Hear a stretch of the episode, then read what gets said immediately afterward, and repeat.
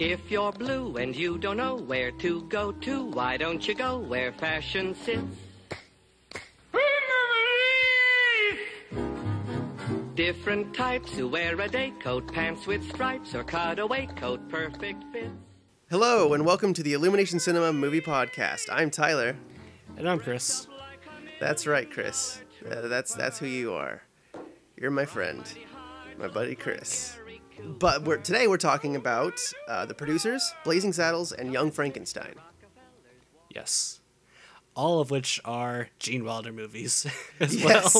So this is a Gene Wilder and Mel Brooks podcast. Because trust me on this part, we both love Gene Wilder.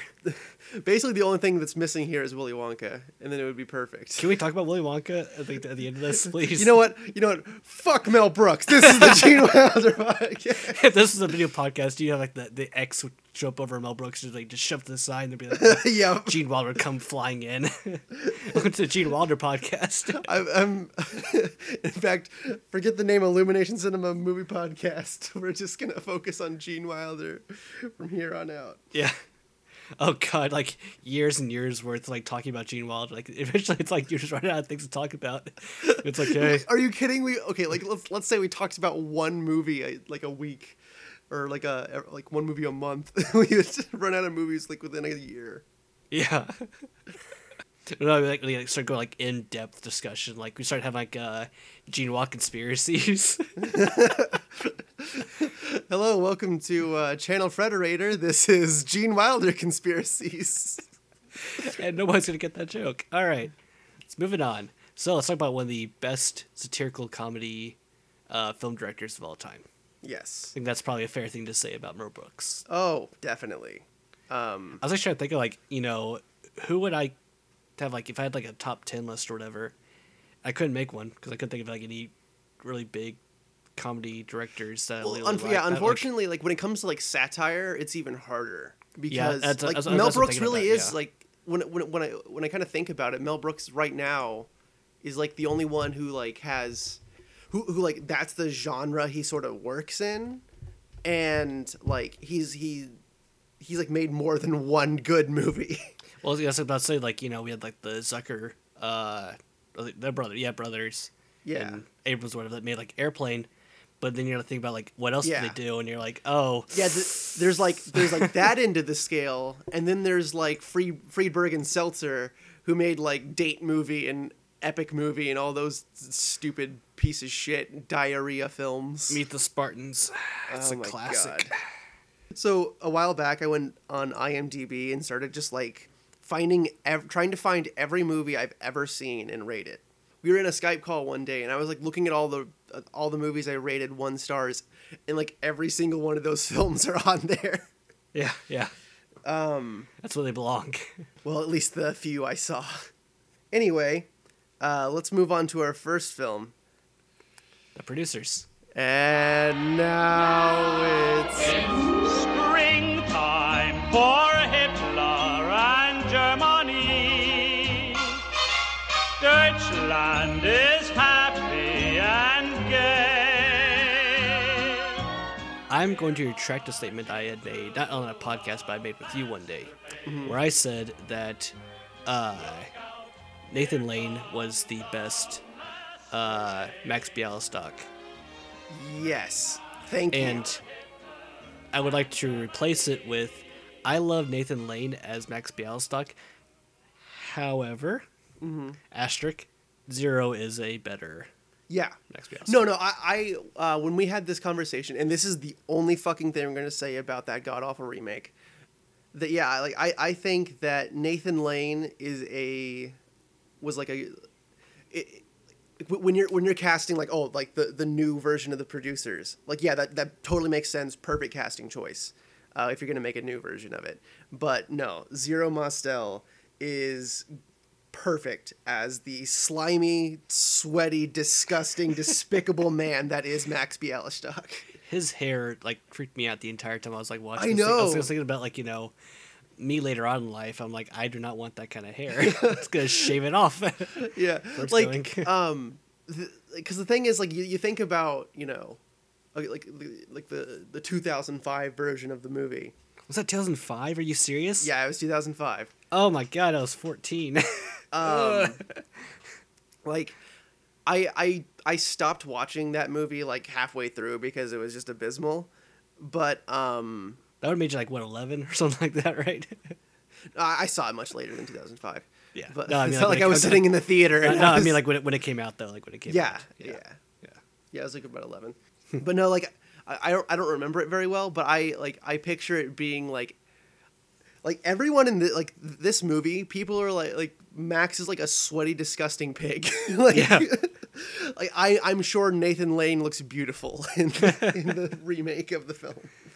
Well, I like the way that Nathan Lane emotes, like whenever he's like, because like he is very much a stage actor. Oh yeah, and sure, it's like whenever he uses his body a lot more than a lot of actors do, like in movies now. Like when you watch a actor that's theatrically trained, you see them actually using their body a whole lot. Because when you're acting in a play, your body is way more important than any facial expressions that you make. Nobody can see your face anyway, really. Yeah. So it's more like just like, you know, you have to really emote. You have to really like move around the stage, and he does that a lot. That's the last note on the remake of the film, because no, actually, wait, one more note. Okay, go ahead. I really, really love the remake's version of Springtime for Hitler, just because they had like more money, obviously, to put into their theatrical play of it. And I'm thinking like, you know, when you watch this right here, it's far more reasonable of a play. Well, yeah, like, the whole point was that they put it on for super cheap. No, I know exactly what I'm saying. Is like, you know, that it doesn't make sense. And the new one to have like such like, it has like this extravaganza, like, you know, the tanks exploding and like whatever crap like that. Yeah, the thing, we keep talking about this fucking remake, but I just want to throw out there, like, there are so many things like that the original sets up, like they change in, like, you know, it's partially because it's from the musical version, right? And like they changed so much for that show. Yeah, they forget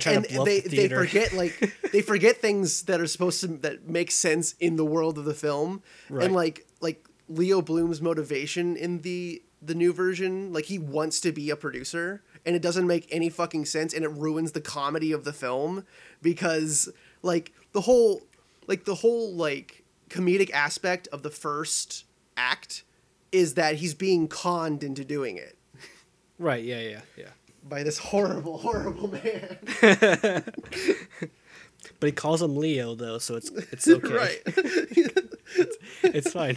I love, like, you know, he's like up there, like in the he's in the courtroom, and he's like, you know, saying stuff, whatever, and he's like, "Stop helping me." it's like stop it. He's a scoundrel and a con artist. Stop helping me. Like things like that right there, like, are also dead giveaways of Mel Brooks movies, because he makes those kind of like quick little jokes like that. He'll just like say some like the little jokes off to the side. Right. Yeah. I love that about his movies. Mm-hmm. I really enjoy that stuff. Yeah.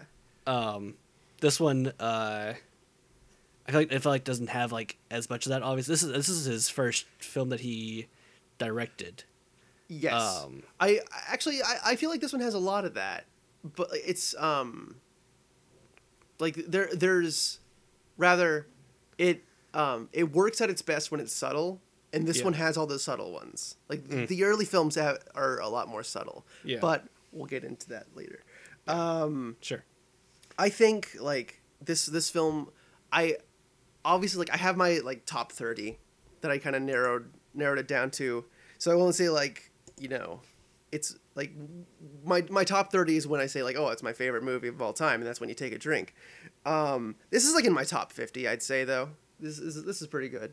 I really love this movie. That's a fair statement. Sure. Yeah. Gene Wilder is a wonderful comedic performer, as we've brought up in the earlier, and he is the one and only Leo Bloom. Yeah. Before this, by the way, he played in Bonnie and Clyde. Yep. I was just like, what a weird thing. Like, yeah, like it's always interesting to like see actors in movies that you're like, oh, why are they not being like really hilarious in this movie? But like going back to Airplane for a second. Mm-hmm. Zucker brothers. So in Airplane, like Leslie Nielsen. Yeah. Wait. Oh yeah. Okay. Yeah. Yeah. For some reason, I was like, wait. Did I just say Kevin Nealon? I had to make a full stop to make sure I did not say something that's stupid. But with Leslie Nielsen, though, like, he did all these, like, drama roles. Like, you watch, like, his earlier stuff, and it's just, like, it is, like, you know, there's no humor. There's not much humor in there at all. But, like, he suddenly just, like, turns around and does, like, you know, Airplane, and everybody's like, oh, he's one of the funniest guys in the world. And Gene Wilder does this right here. And, like, Gene Wilder has done more than obviously just Mel Brooks movies. Yeah. Only three? Yeah, only three of them. Yep. With him, but... Then he worked with another guy named Mel. Yeah. And Richard Pryor. Yeah, but we were talking earlier about like the first act of the film, and that first like very long Max and Leo scene is wonderful. Like it totally just sets you up for the rest of the film. Like he's fooling around with the old ladies, and just then like, Leo shows up. Get out of here. Yep. Like the freak out over the blanket is amazing. Which I love when like whenever like it's like later on Max grabs the blanket from him and starts rubbing it as well.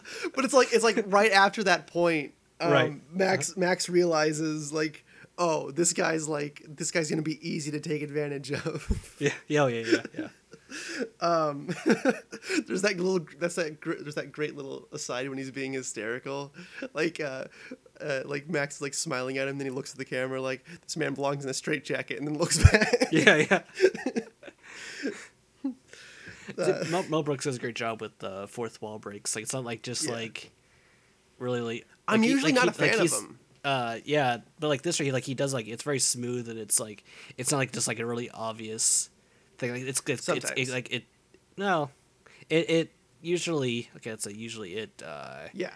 doesn't overstay its welcome. Yeah, in this film, it's done perfectly. Right. There's lots of great quotes in that scene. You're gonna jump on me, because he just heard about this story of someone jumping on their wife to death. Like he thinks he's gonna do it to him. Here's the thing, though, buddy. If we start quoting these movies, this podcast is gonna go on for like 3 hours. I'm hysterical. He throws the water. I'm wet. I'm hysterical, and I'm wet. There are people in like actors who have some of the best yells in the world. And Gene Wilder is probably like right up there, he's top 5 easy. Screaming in hysteria like a child, it's beautiful.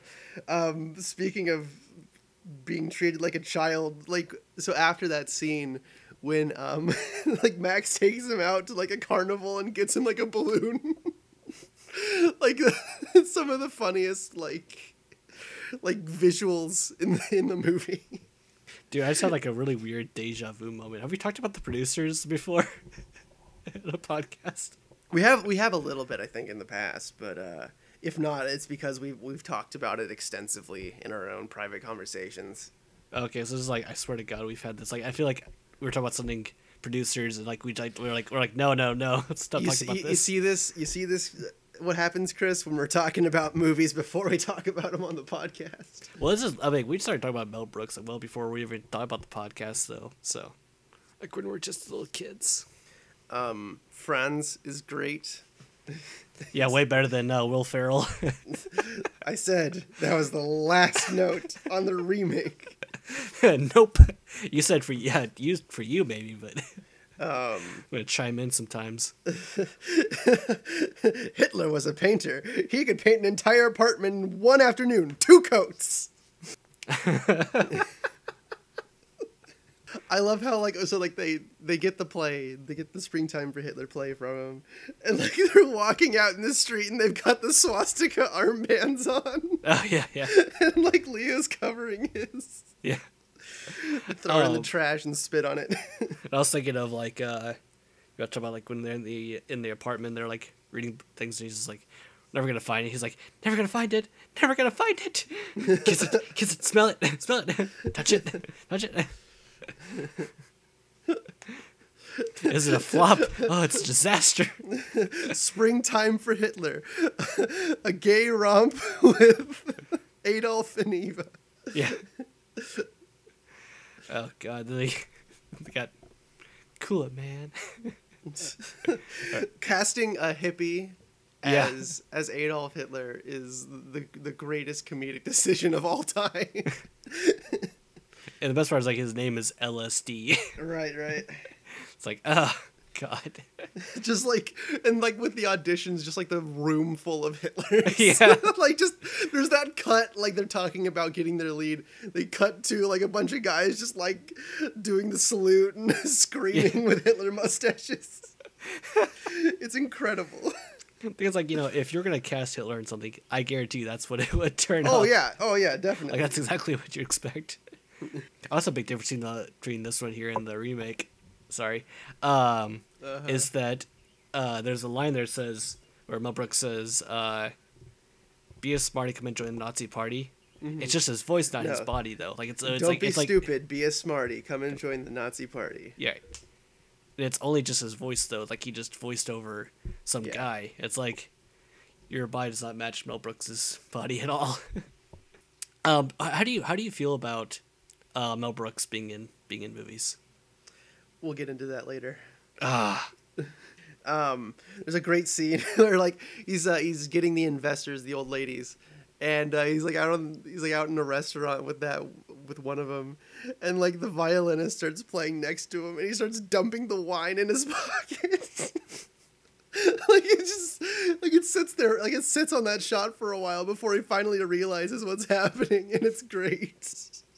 Oh yeah, I mean, like I said, Mel Brooks does good job with that sort of stuff. So like, does good job with a lot of comedy bits, pretty much. Like a lot of people that you're talking about like satirical comedy movies probably say Mel Brooks being like their inspiration. Sure. Chris, okay, here's a question for you. Uh-huh. Do you think a show like Springtime for Hitler would do well today? Yes. I absolutely think it would. If it were handled the same way and people were like just like the people in the audience did, like take it as satire. So we already have evidence of that being possible with the like being a hit or whatever. Because we have a movie on that was like number one in the German box office. That's right. That was called Look Who's Back, with like about Hitler coming back to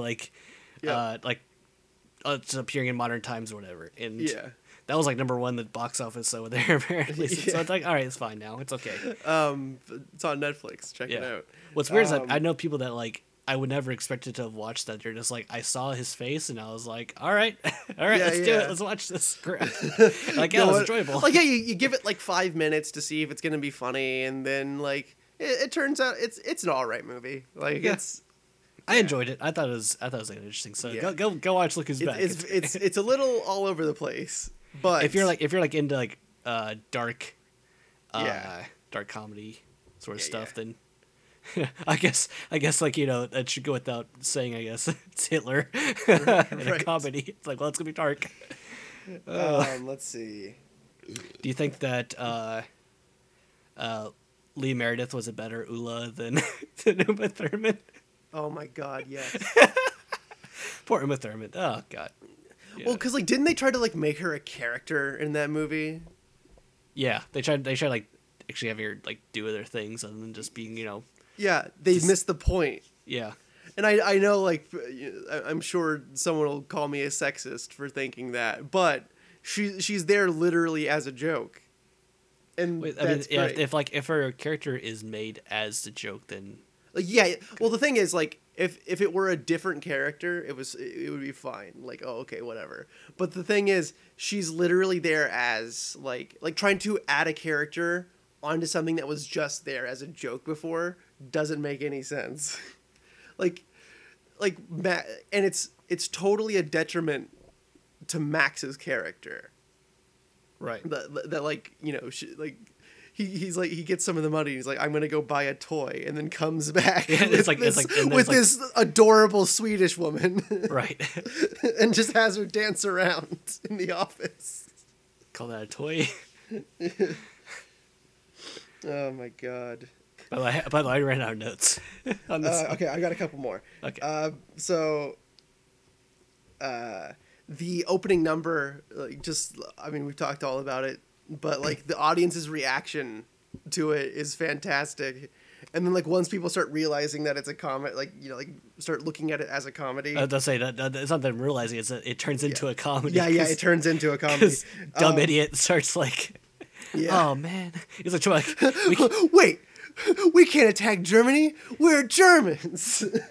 Dang it. Yeah, let's say that one. Franz is in the audience and he's complaining, and the lady's like, oh, could you be quiet? And he's like, you are the audience. I am the writer. I outrank you. Yeah. It's seeing him sitting in the audience, getting more and more just annoyed, and just angry and sad. Hitler never said this baby. Yeah. Yeah. Also, a weird fact I found out not too long ago. I don't know if you knew this, Chris. Zero was actually on the blacklist because he wouldn't name names. Mm. I feel like I've heard that before. Mm-hmm. Good for him, though. Yeah. I mean, not good for him, obviously, to be on the blacklist. Well, later on, he ended up in this movie, so yeah. Trump for not naming names, though. Oh yeah, Trump. That. By the way, is a it's hard for us to judge, I guess, some people, since that's the livelihood was acting, right? But at the same time, if you name names, you're killing somebody else's livelihood. Yeah. And killing basically what they love, whatever. So it's right. You know, it's a tricky situation, but at the same time, it's I really appreciate people that just decline that stuff. So, Chris, how many Jamies out of 10? Out of 10, Chris, would you give The Producers? 9. Exact same for me. Yeah. Cool. And 9 also works because German. Yeah. 6 both. Wait, are you refusing to review this, to rate this film, Chris? 9. I think the Siegfried Goth, man. All right. So our next film, Chris, is Blazing Saddles.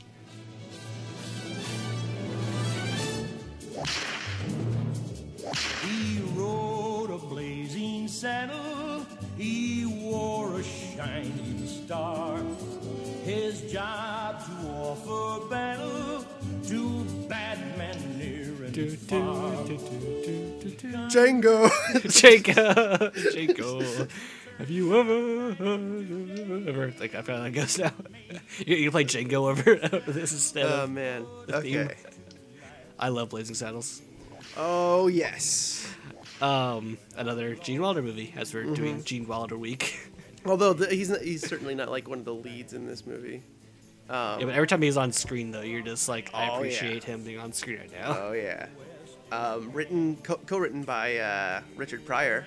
A great comedian back in the 70s, who unfortunately wasn't in the film. He was supposed to play the lead, but at the same time, I'd say that Cleavon Little did a great job.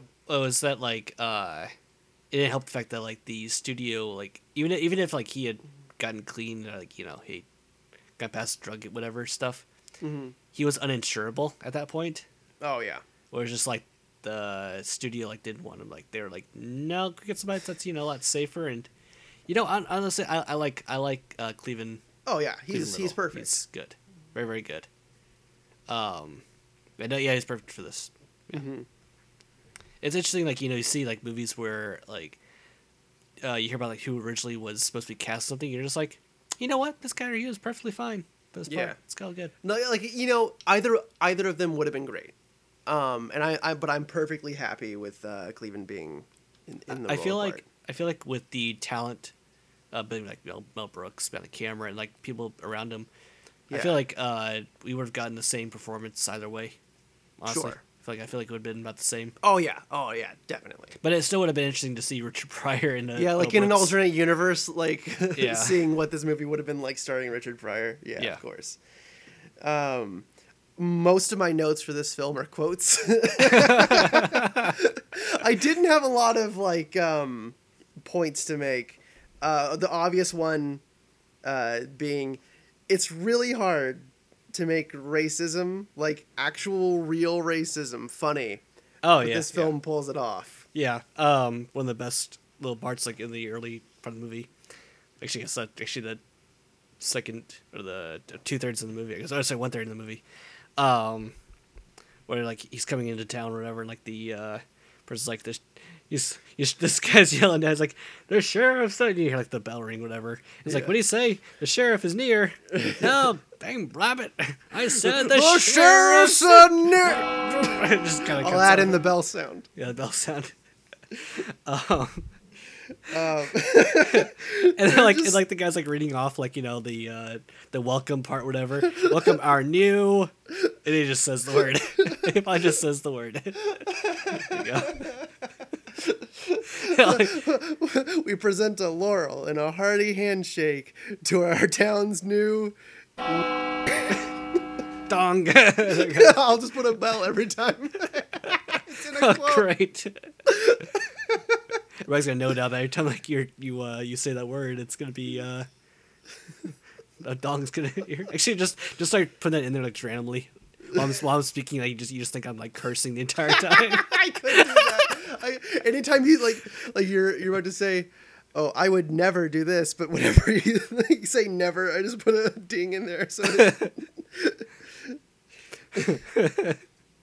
Chris is a horrible racist. But no. But no, I love this movie because it did it in the perfect way, the best way they possibly could have, which was taking these bigoted people and making them dumb cartoon characters, and essentially making Bart sort of this this Bugs Bunny type. Yeah, well, where, it's he's smarter than the rest of them, but he's a total smartass as well. It's back in that scene though, where he's coming to town or whatever. They're all pointing the guns at him, and then he points the gun at himself. Nobody move, or the gets it. Yeah, he's serious. Isn't anyone gonna help that poor man? Quiet, they'll get him killed. Man, these people are. These people are dumb. Man, you're so smart, and they're so dumb. Something like that. Yeah, something like that. Oh man, I love at the beginning where he's working on the railroad, and whoever that redneck guy, whatever his name was. Yeah. I forgot his name was. He's telling him to sing a song or whatever, and starts sing this beautiful piece of song or whatever, and they're just no. So I will sing this right here, and they start singing the song. They're watching ladies. That's what it was, yeah.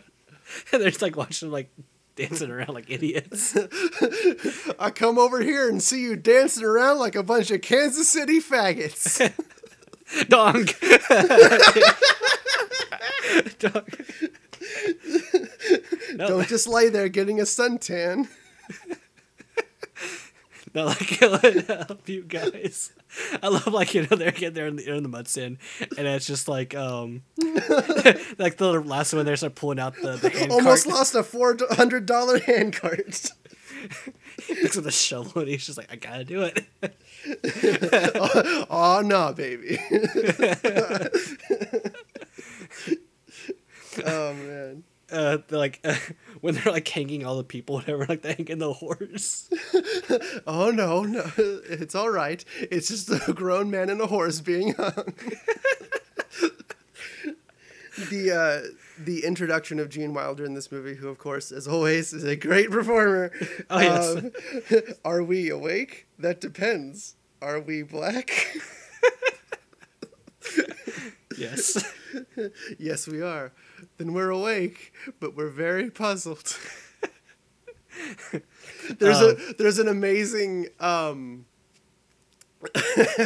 There's this amazing video we found a couple months ago where it was like Blazing Saddles cut the same way as the Star Wars The Force Awakens trailer.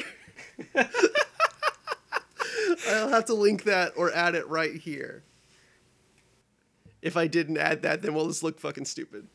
Wait! In the podcast, you're gonna do that? Yeah. In an audio podcast, you have a link. Chris, are you a fucking retard? We have fucking notes. Okay, everybody needs to go to HTTP. No, like it's all, if you're... Okay, Chris, how are they listening to this then? Without something where they can click on the notes. You're an idiot. No, I just prefer the idea of them like, listening to this guy rambling off a URL. Go to http://www.itunes.com/podcast Oh, yeah. Hold on. It's very important. It's very important there, buddy. Listen, you must first ask your parents' permission before you go online, and then you can go to this link. Yes. Anyway, what do you like to do? Play chess? Screw? Let's play chess. It's like, put your hand on both sides of the piece. Oh, right. Doesn't even move. But, like, yeah, it does. Like, clearly does not move at all. There's two scenes like that where it's just, like, they do it perfectly. Yeah, out there, yeah. like, near the end there, like, where they all have the guns drawn on them, and, like, he's just like, I wouldn't do that if I were you. Yeah. He's, like, just blowing out his hands. Yeah, just waiting for it. He doesn't move whatsoever. Like it's like a little tiny flinch of him, whatever. Just like still the guns flying. Out of his he's telling the story about like the little kid like drawing on him. Yeah, and he sets his guns down. Little bastard shot me in the ass. I crawled into a saloon and haven't come out since. I'm just looking through my notes. It's all new. The old lady. Sorry about the up yours. When she's giving him the pie. Also, I appreciate if you don't tell anybody else about this. Yeah, that's right. And then like when she actually says it to him, like it just cuts to him like back at the sheriff's office.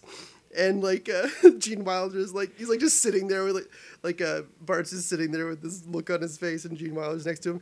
What did you expect? Good morning, Sonny. Have a nice day. Marry my daughter. That does remind me though. That's another one of my favorite lines in this movie. Whenever like they're trying to distract the KKK members, and, like Gene Wilder, boys, look what I found here. Where are all the white women at? Where are the white women at? The back of the KKK is like the have a nice day. Have a nice day, yeah. That's what they should have had on the back of their cloaks. Oh yes, I think people would have liked them more. It's amazing to me that like this movie only cost less than $3 million to make this thing. Oh jeez. Which like you know even if, like if you were to extrapolate for like you know how much like. Even if like you were to like increase by inflation or whatever, that's still a really really cheap movie even like by nowadays, and it made almost $120 million in box office. You know, like this is an hour and a half movie. This is the proper length for like a good comedy movie. Mm-hmm. Like this thing, like a comedy movie like this, yeah, like yeah. This, yeah. Where it's like it doesn't overstay its welcome. Like it has like just it's something. Yeah, all of these movies are like roughly 90 minutes. Yeah, and Mel Brooks does a really good job of like. Cutting out any like fat that seems to be in there, for the most part. Yeah, he does.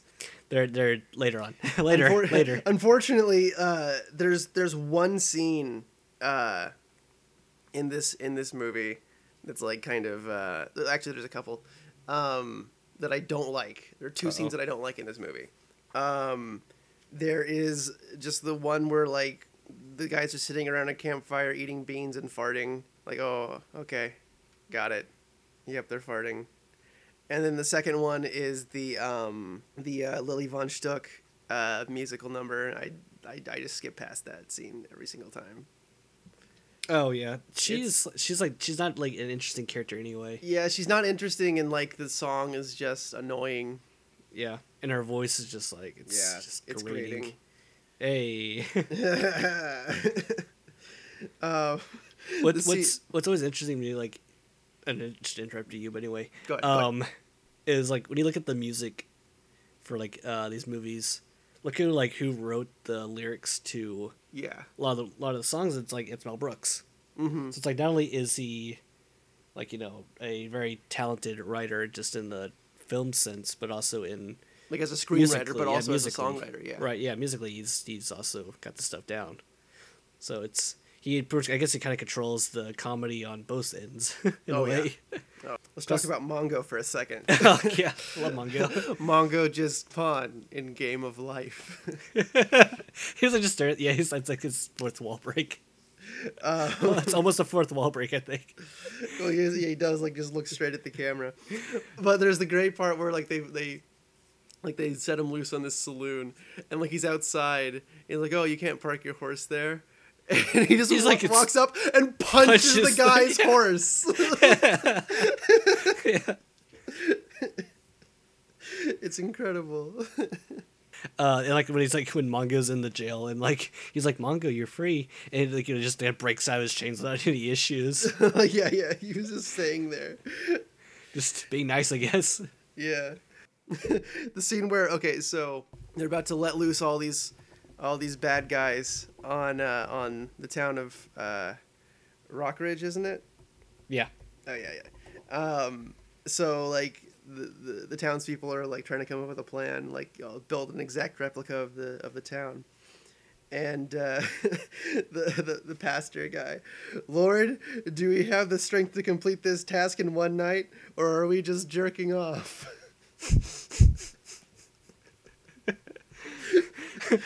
when he like brings like all the railroad workers, and they're just like they don't want to like share their town with them. They're like, "Well, except for the Irish." Yeah. "No deal."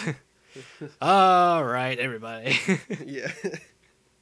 There's a great line I just got reminded of, which was when he's saying that on the wake of killing, "I've probably killed more men than Cecil B. DeMille."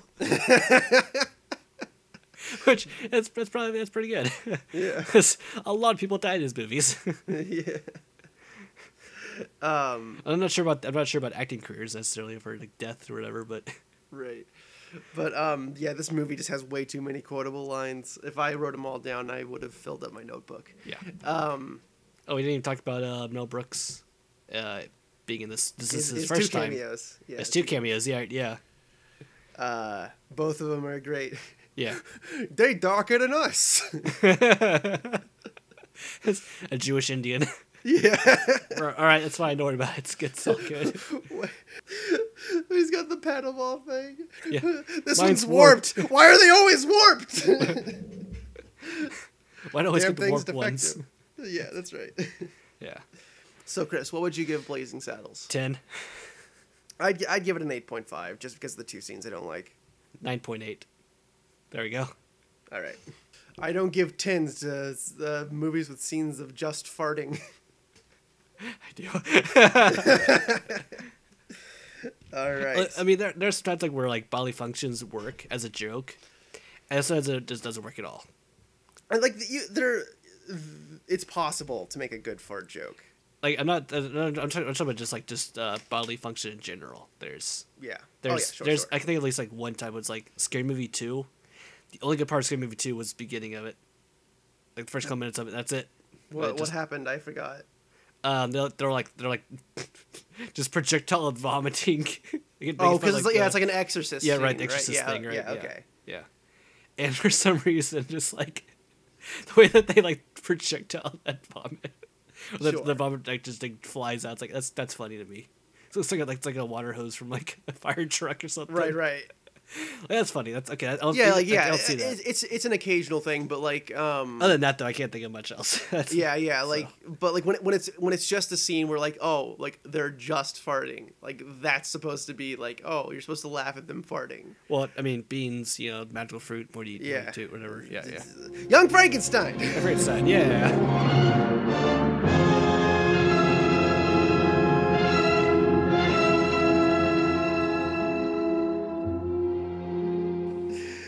No, okay. It's Frankenstein. Yeah. Is it Frodrick then? Do you pronounce it Frodrick? No, of course not. It's Frederick Frankenstein. So you must be Igor. No, it's Igor. Well, they told me it was Igor. Well, they were wrong then, weren't they? Listen, I'm a really good surgeon. I can fix that hump of yours. What hump? It's like every time like the hump moves over, like Gene Wilder looks over and like it's like wait. He's like confused. Like what's so happening? One of the first things they'll say, like it's always brought up as like, oh yeah, he would change what side the hump was on without anyone knowing. I don't buy that for a second because of what the reaction is. The reaction's too genuine. Yeah. Like he might have done it on set and they're like, oh yeah, let's put that in.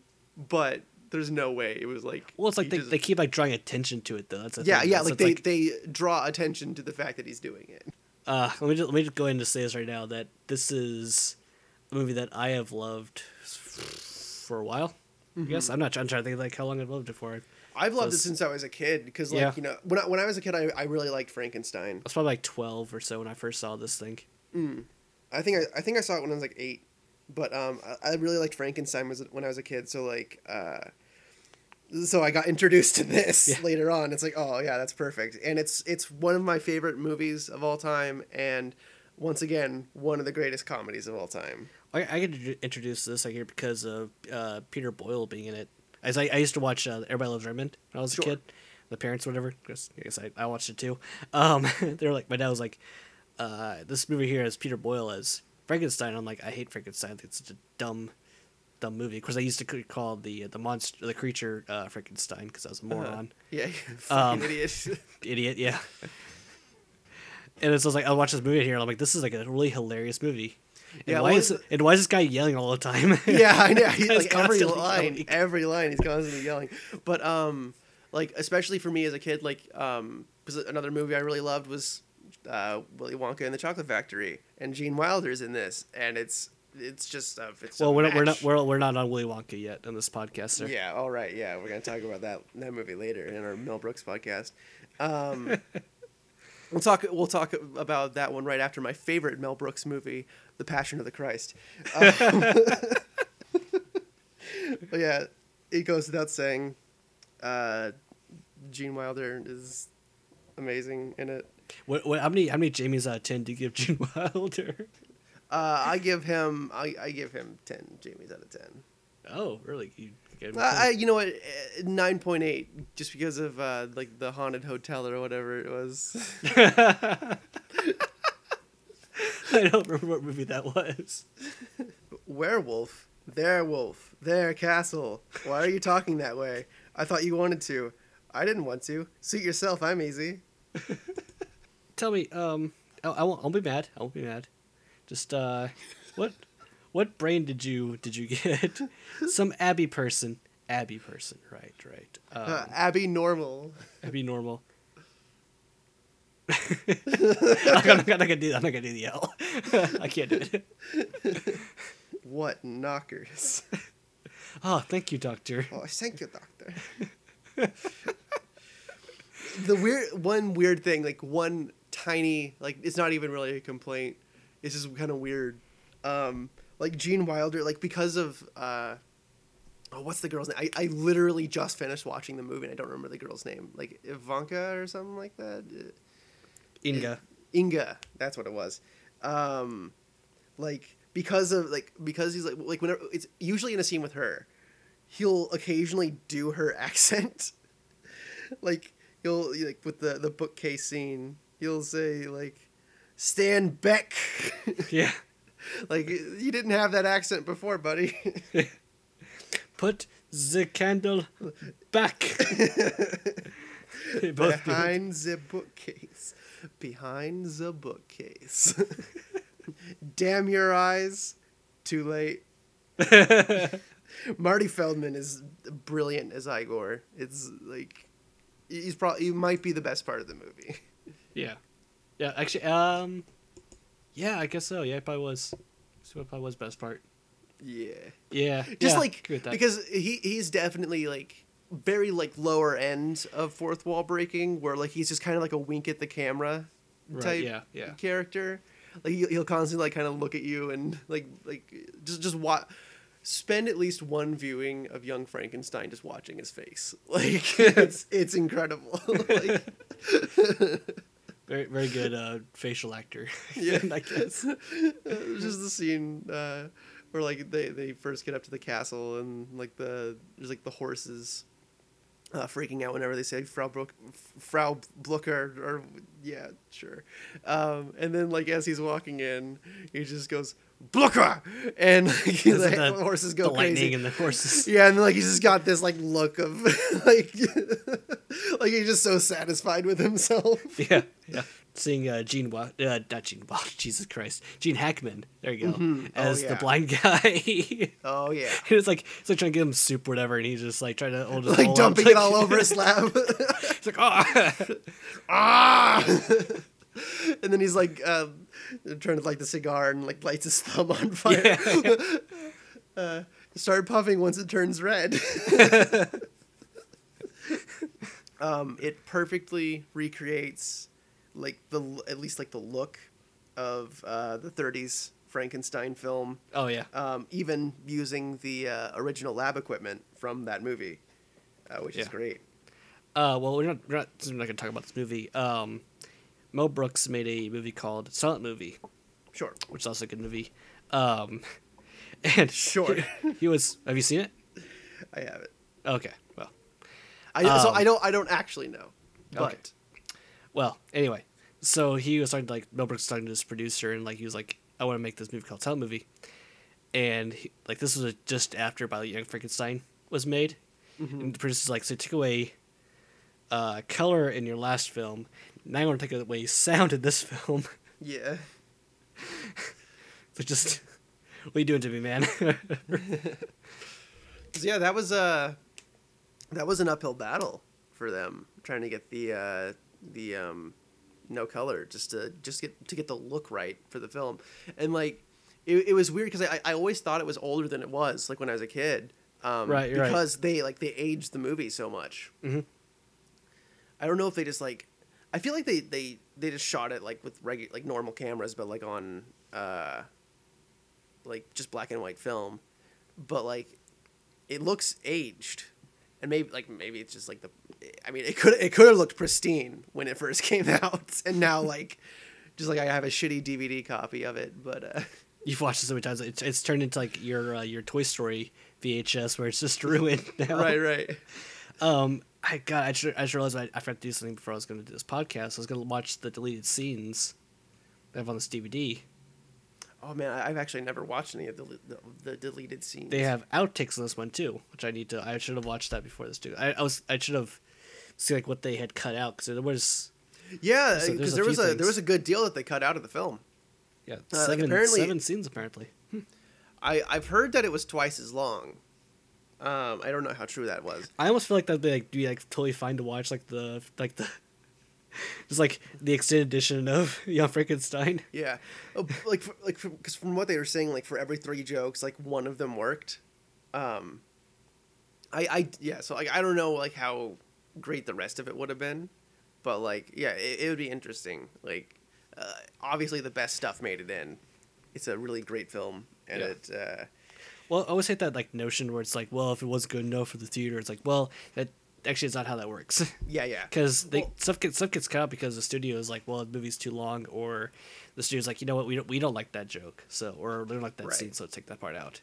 Or just a test audience of sometimes they'll get test audiences that don't make sense for the film. Oh yeah, sure, yeah, sure. A movie geared towards young adults is shown to 50-year-old men and women and yeah, imagine watching having American Graffiti or whatever being shown from bunch of 80-year-old people. Yeah. It's nope, that will not work. And it's horror movies are being shown to stay-at-home moms and stuff. And it's oh yeah, cut out all the stuff with the blood in it. You know what? I think you kind of missed the point. Stay-at-home moms and I guess stay-at-home dads probably, I'm sure.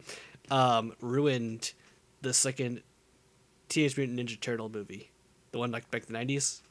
Oh yeah, because in the first one, they were like, they used their weapons, they fought them, whatever, they fought them. That's right. In the second one, they did not use the weapons at all because they were like, it's too violent of a movie. Blah, blah, blah, blah. Now watch the, now we have like no one coming out. Yeah, like, do you watch the fucking cartoon, you idiot? Like, that's the newest one coming out. There's like, they're like, over like, they're slashing people apart, or whatever. It's like, that's fine. Don't worry about it. Right, right. I guess violence back then was like, oh, 90s, whatever. Which is weird because like the 80s had like all that violence. Right, right. You gotta wait. It was on one end or another back then, because some movies would get away with it and then some movies just would not whatsoever. Yeah, but with Young Frankenstein though. Yeah. I love like all the callbacks they had to the original story. Oh yeah. You know, I mean, I guess when the most obvious like turning what is that girl's name? His original fiance. I'm not sure. Like, yeah, turning her into like the bride of Frankenstein, right? Type thing. And I love like the hair going and everything like that. Yeah, yeah. So here's actually a question. Like, so when I was a kid, I always kind of thought that Gene Wilder's character was a scumbag for cheating on his wife. But then I you watch the first scene with the two of them, and it's just like this. She's just such like a horrible, annoying person. Like, well, it's like, you know, it's like it's like this weird like it's almost like he's like trapped in this weird relationship thing. It's like it's just not fit for him or whatever. But yes, he was a scumbag because he did cheat on her. But then again, she also did with him, and they end up being happy, so it's fine now, right? Oh yeah, it all worked out in the end. It's all good. After 5 p.m., slip brains through slot and door. Okay, well, I have nothing left for this. Do you have like more quotes? Oh yeah, the last two notes I have when they're dancing. That's right. Yeah, I have two notes. Sedagiv and. Yeah, when they're doing charades, when he can't talk, and the putting on the Ritz scene, which is just wonderful. Other than that, I mean, if you have not seen this movie, like there's not. It's really hard with comedies to talk about this sort of stuff because it's just like, oh, did you think it was funny or not? Okay, that was your opinion. Okay, you can't really make many other, especially like comedies like this where it's there's no like point trying to be made. It's just like sit down and laugh. So it's really hard to talk about these kind of movies, but these are more recommendations than anything. So I mean, all three of these movies, if you haven't seen them but for some reason listen to us spoil them for the last by the way, spoiler alert for this movies. Yeah, spoiler alert. Go watch all of them. They're all great movies. This film is a 10 out of 10. I agree. Excellent. Well, guys, what a shit show. All right. Okay, Chris, let's wrap this thing up. All right. I had asked you earlier what you thought of Mel Brooks as an actor. Oh, you're gonna and I'm gonna hold you. You're gonna make me answer this now. Okay. Yes. I think holding you to an answer. I feel like he doesn't work as a lead. I think your opinion differs, Chris, but I always like when, like, you know, in like Blazing Saddles or Spaceballs, those movies, when he's just kind of a cameo appearance, or like even films that he didn't direct, he's always good. I don't know about him. Yeah, I don't know about him as a leading man. I think like the big major difference is like someone like Gene Wilder has like dramatic chops and can sort of bring something to the, like the, you know, the serious side of the character. Whereas I don't think like Mel Brooks is a hilarious guy, but I don't think he has the drama side of acting, because there is a drama side of acting, even in comedy. He does hysterical really well, I think. Yeah. He's like freaking out. Just like puts his arms out, like, you know, waving around like, you know, he's, so I don't know. Right. What he's doing with Sands. Yeah. Because I mean, like, he's a comedian. Like, he did stuff on stage before, and like, you know, that's. Have you ever listened to him on stage before? Oh yeah, like, you know, he. Okay. Not necessarily like in plays. I He might have, but I know, like, you know, he would be on like late night variety shows and stuff like that, kind of doing performances. And like, listen to him on there, like he's really funny. Oh yeah, like absolutely. He's like on his toes. So he has the ability to emote, but like it kind of has to be like he has to be very exaggerated to work, and I feel like there needs to be some grounding generally. We mostly talked about, like, you know, in this episode we talked about his good films. I think some of his later work kind of goes downhill. I think I like Spaceballs, but it's obviously like not the same caliber as these three. I know your opinion is totally different than mine, but but overall I think he's a very good director and a very, very funny man. That's fair. That's fair. I've seen him, like do like his comedy bits or whatever, and like I feel like with a stronger script he could have done a better job, like as leading man in certain movies. Sure. But you know, I mean, it's like neither here nor there because that didn't happen. Right? So, maybe if he like had still no evidence. Maybe if someone else was directing him. I don't know. Maybe they could have made a difference. I mean, like. Yeah. Like Tarantino. Yeah. Man. Aw, shit, dog. I'd love to see that. You would. But now we're just stuck with watching him in Robots. And I think, isn't he in the second Hotel Transylvania? Yeah. Yeah. He's a voice in that. Yeah. Nice. Anyway, let's wrap this up. Right. Okay. So I think, we got to rank the movies. Yep. Let's see. What is your ranking, Chris? I think ours are pretty similar. Young Frankenstein, Blazing Saddles, and The Producers. Right. Okay. Mine is Young Frankenstein, The Producers, and Blazing Saddles. So we were pretty close. Yeah. I kept switching back and forth between Blazing Saddles. I still am right now as we're talking. They're really close to me. Like, in like just terms of like quality and just like humor. Oh, sure. So it's like how do you decide, like, you know, how do I decide between like my two children I love, whatever, right? Like, how do you decide between? Yeah, I mean, like they were made around the same time, and like so, like I think like 74 he was at the top of his game. Yeah. But yeah, that God, that was such a long time ago. Like you think about like 74 or whatever. God, that was over 40 years ago. That was 42 years ago. I mean, the thing is, like these movies right here have held up really well. Oh yeah. For the most part, there's still parts you're like, that is your age right there showing. We talked a little bit about not in the podcast, but separately we talked a little bit about the History of the World Part 1. There's like a scene where like they're calling a gay person a faggot for comedy. Dong. Yeah. By the way, he didn't say the N word. He said another F word. That's not. As I'm not. I'm not bleeping that one out. Okay. We've said it in the past. Whatever. No. I'm not saying it. You're saying it. You don't get to say. Oh, Chris says it all the time. I just cut it out because it's horribly offensive. No. I do not say it. That's not true. Just a constant barrage of racial slurs. I refer to it as the other F word that I don't like to say.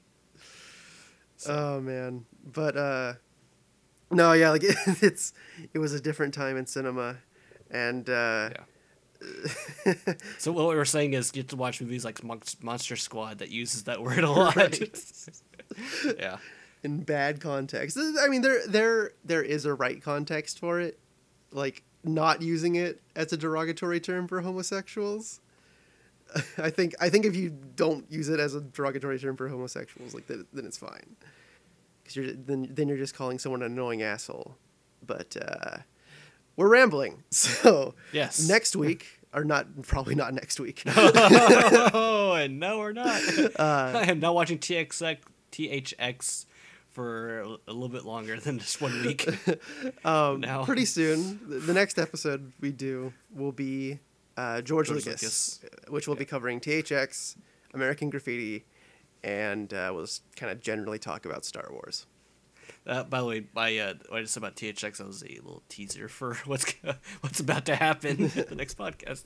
You know, we try to remain generally positive about movies that we watch. Mm-hmm. That right there's a spoiler for the next podcast. I've only ever seen the short movie. Film, so yeah. But this is a conversation for that episode. Yes, that was, like I said, that was like the next time on, you know. Next time on Illumination Cinema Movie Podcast. It's a mouthful. We need a new name for this thing. Just Illumination Cinema Movie Podcast. Okay, fuck this. Goodbye, everyone.